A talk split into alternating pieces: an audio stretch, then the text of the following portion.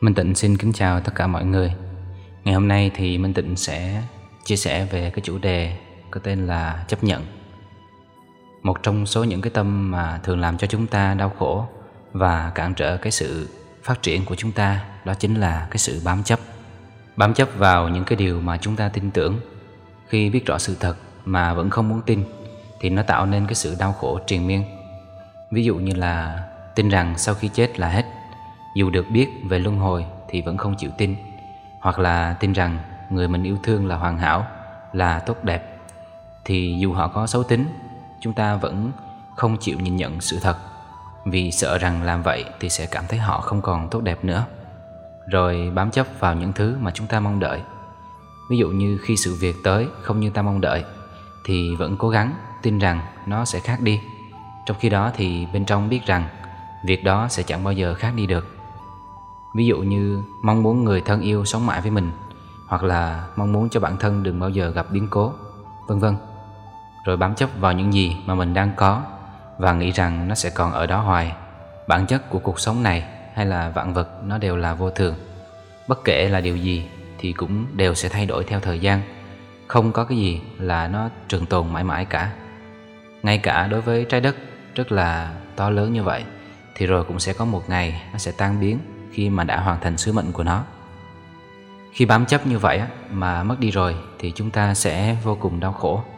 Ví dụ như là bám chấp rằng tiền bạc, nhà cửa, vợ chồng là của mình. Khi mất đi thì đứt gan đứt ruột.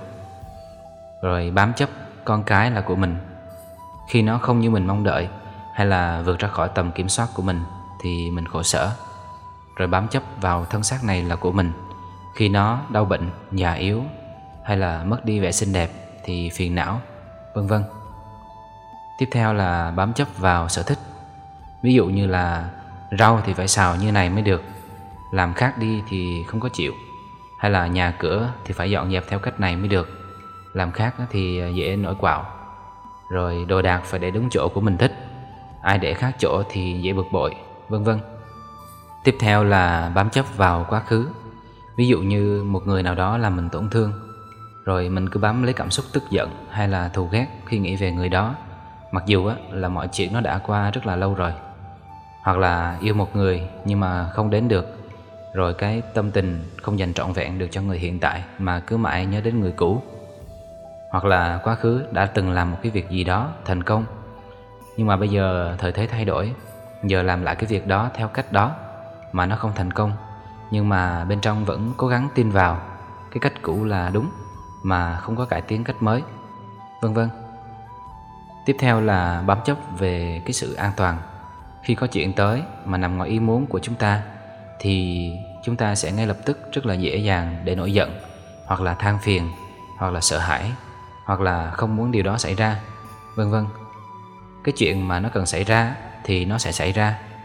Trồng một cái cây mà đến cái ngày nó ra quả, thì đó là điều hiển nhiên. Trồng cái cây mà mong nó đừng có lớn, Đừng có đơm hoa kết trái, Thì đó là chuyện rất là không hợp lý. Thế nhưng mà với biết bao nhiêu chuyện xảy ra trong cuộc sống của chúng ta, Dù biết rằng là đó là cái nhân xưa mà mình đã gieo Và nay nhận quả, Nhưng mà thường thì chúng ta rất là khó để chấp nhận. Vẫn muốn nó đừng có như vậy. Điều đó thì nó không có hợp lý chút nào cả. Vậy thì chấp nhận nghĩa là gì? Chấp nhận không phải là cái sự nhu nhược chấp nhận đó chính là cái sự mạnh mẽ đến từ nội tâm. Một cái sự mạnh mẽ, nó xuất phát từ trí tuệ, từ cái việc nhìn nhận sáng suốt mọi việc.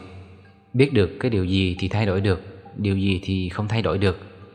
Và sau đó thì cái điều thay đổi được thì chúng ta cố gắng hết mình để có thể chuyển hóa nó.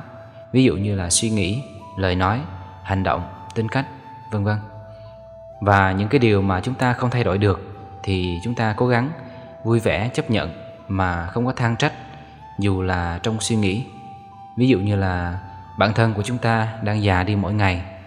Dù chúng ta có muốn thế nào đi nữa, thì nó vẫn sẽ tiếp diễn để hoàn thành cái sứ mệnh của nó.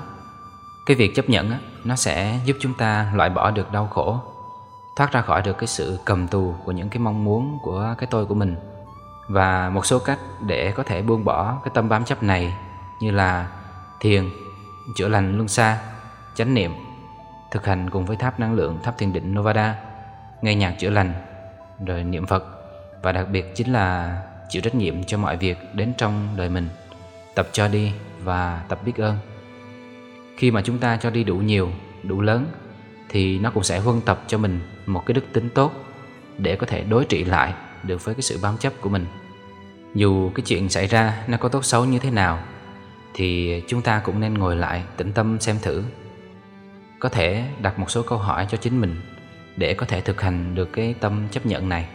Ví dụ như, trong cái chuyện này thì mình có thể học được điều gì? Mình có thể biết ơn điều gì?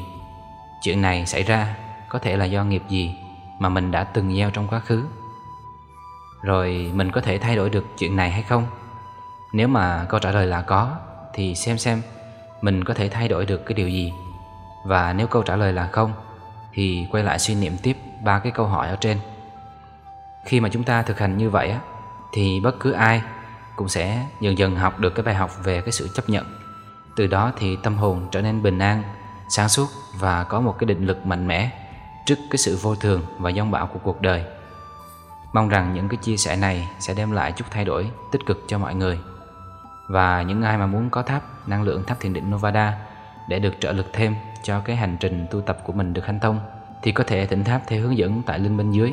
Minh Tịnh sẽ để link hướng dẫn trong cái phần bình luận. Cầu chúc cho mọi người luôn được bình an, yêu thương và trí tuệ.